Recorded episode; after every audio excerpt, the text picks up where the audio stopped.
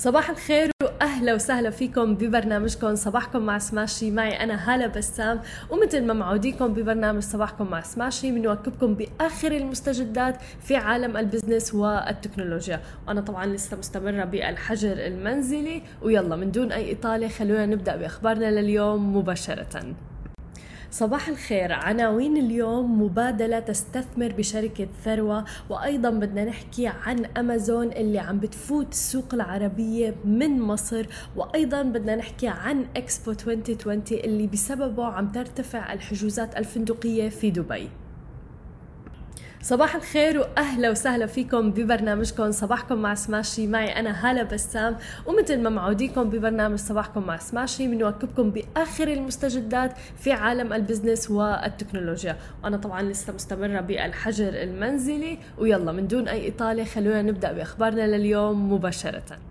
مثل ما بنعرف إكسبو 2020 قادم في دبي ورح يجيب معه العديد من الصفقات وغيرها ولكن بلشت تأثيرات إكسبو 2020 الإيجابية على الاقتصاد تظهر وبقوة. يعني في نمو كبير جدا في طلبات الحجوزات الفندقية تحديدا مع اقتراب إكسبو في دبي. لذلك حبيت شارككم بعض الأرقام وبعض الحقائق فعلا اللي بتدل على هذا الموضوع. القطاع الفندقي عم بيستعد بشكل قوي جدا في دبي لاستقبال زوار إكسبو 2020 طبعا اللي هو يعد من أهم الأحداث العالمية. في كتير ناس بتفكر إنه إكسبو 2020 هو مجرد ملتقى ولكن هو أكبر من هيك بكتير. بس لأعطيكم نبذة عن إكسبو 2020 من خلال إكسبو وهذه المعارض الضخمة اللي بتصير حول العالم واللي لها سنوات عديدة جدا صارت بباريس وبلندن وبغيرها من الأماكن.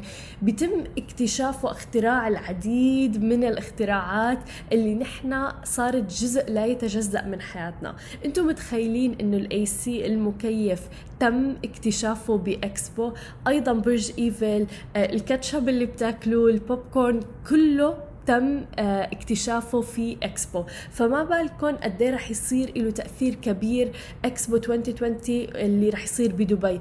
العديد من الصفقات يعني أشخاص فرص من العمل هائلة جدا إن شاء الله رح تتوفر للعديد من الناس وغيرها من الأمور الأخرى.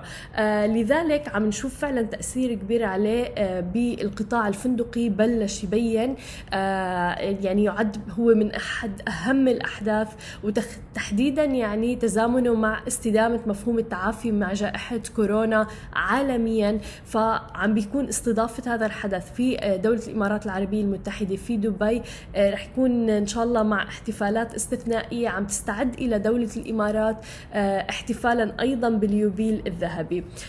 الإمارات رح تستضيف إكسبو 2020 تحديدا في الأول من أكتوبر عام 2021 ورح يستمر إلى 31 مارس 2022 وعم تشهد طلبات الحجوزات الفندقية في نمو في دبي نمو كبير جدا جدا حيث سجل موقع ويجو اللي هو موقع من خلاله ممكن سفر تحجزوا للسفر للحجوزات الفندقية أيضا. سجل بيوليو الماضي أكثر من نصف مليون عملية بحث لرحلات وحجوزات فندقية في إمارة دبي خلال الفترة اللي رح تستضيف فيها دبي إكسبو ومعرض إكسبو 2020 ووصل أيضا عدد الغرف الفندقية في دبي حتى مايو 2021 إلى نحو. جاهزين لهذا الرقم 128545 غرفة.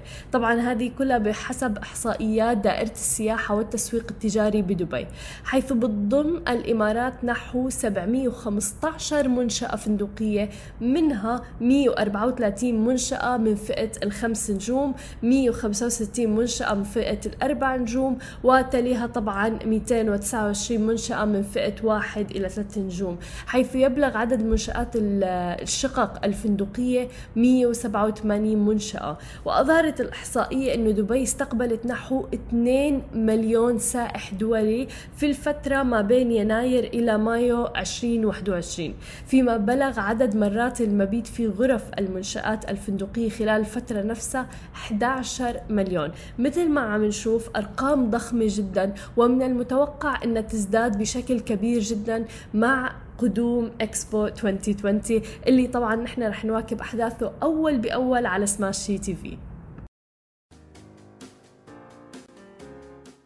وتاني خبر معنا اليوم خلينا ننتقل إلى عالم الشركات الناشئة وتحديدا في منطقتنا العربية.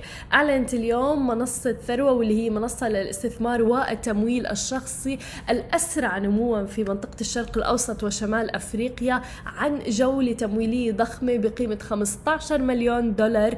آه يعني ترأست الجولة وتصدرتها شركة مبادلة الغنية عن التعريف للاستثمار أيضا بمشاركة 500 startup والعديد من الشركات الأخرى مثل شركة مشاريع الكويت شروق Partners وأيضا هلا Ventures ومركز دبي المالي العالمي وغيرها من الشركات الأخرى أيضا من ضمنها Hub 71 في أبو ظبي. وعم بتواصل توسيع نطاق خدماتها في جميع أنحاء المنطقة حيث رح يضم ممثلون من مبادلة وأيضا شركة 500 startup إلى مجلس إدارة ثروة.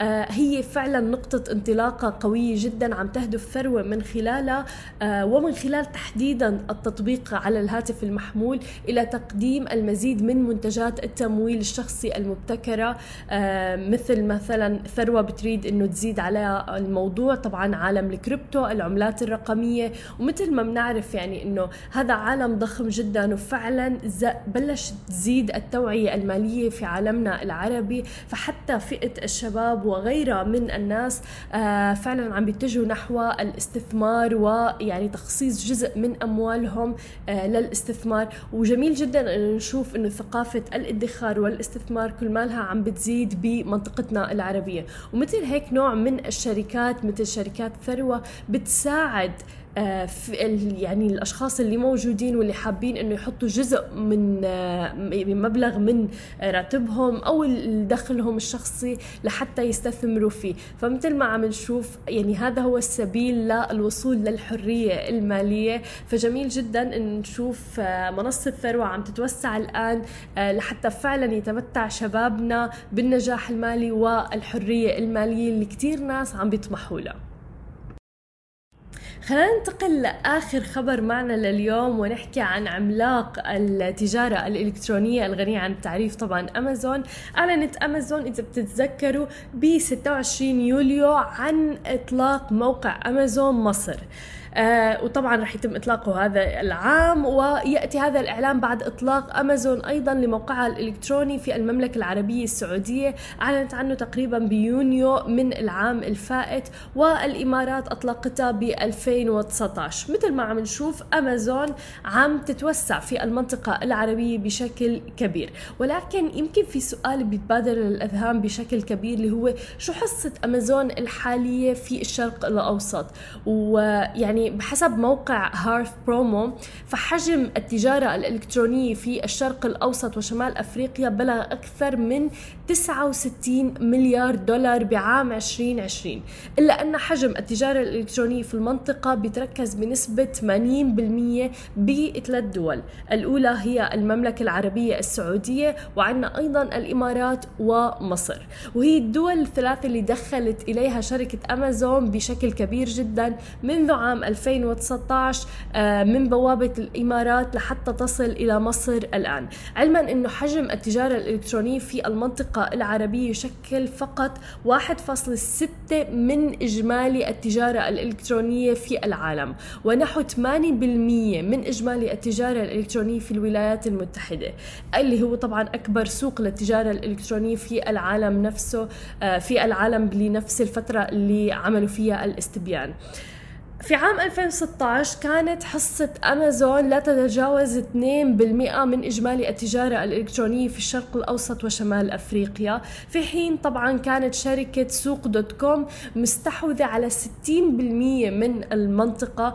آه، طبعا هي منصة سوق dot com اللي ما لحق عليها. هي طبعا منصة كانت بتنشط آه، السوق التجارة الإلكترونية تحديدا في المنطقة آه، الخليج وأيضا مصر بالإضافة أيضا إلى دول أخرى.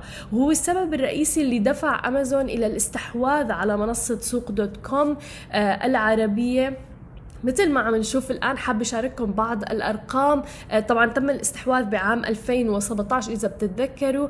آه، ولكن الحضور القوي لأمازون في السوق العربية بدأ منذ عام 2017 وصلت الحصة للشركة التابعة لها آه، سوق دوت كوم إلى نحو 75% من إجمالي التجارة الإلكترونية في دول مجلس التعاون الخليجي ومصر في عام 2020 مثل ما ذكرنا سابقا فحضور قوي لامازون عم نشوفه الآن وبدأ بعد استحواذها على سوق دوت كوم ولكن دخولها المباشر في السوق الإماراتية والسعودية والآن المصرية بيهدف إلى رفع مبيعاتها وزيادة حصتها السوقية بشكل كبير جدا. فحضورها المباشر رح يجذب الآلاف من العملاء الجدد على موقعها بسبب طبعا توفير ميزات مثل التوصيل المجاني التوصيل السريع عروض خصومات والملايين من السلع الجديدة المصنعة رح تكون محليا واللي موجودة في آه، مخازن أمازون في الخارج. فهذا الشيء رح يرفع فعلا من آه، القيمة السوقية لأمازون تحديدا في المنطقة العربية. وهذا الشيء اللي عم نشوفه آه، يعني كان في صدى إيجابي جدا جدا جدا لما أعلنا عن خبر توسع أمازون في مصر ويكون إنه في موقع خاص لمصر في المنطقة العربية لأمازون.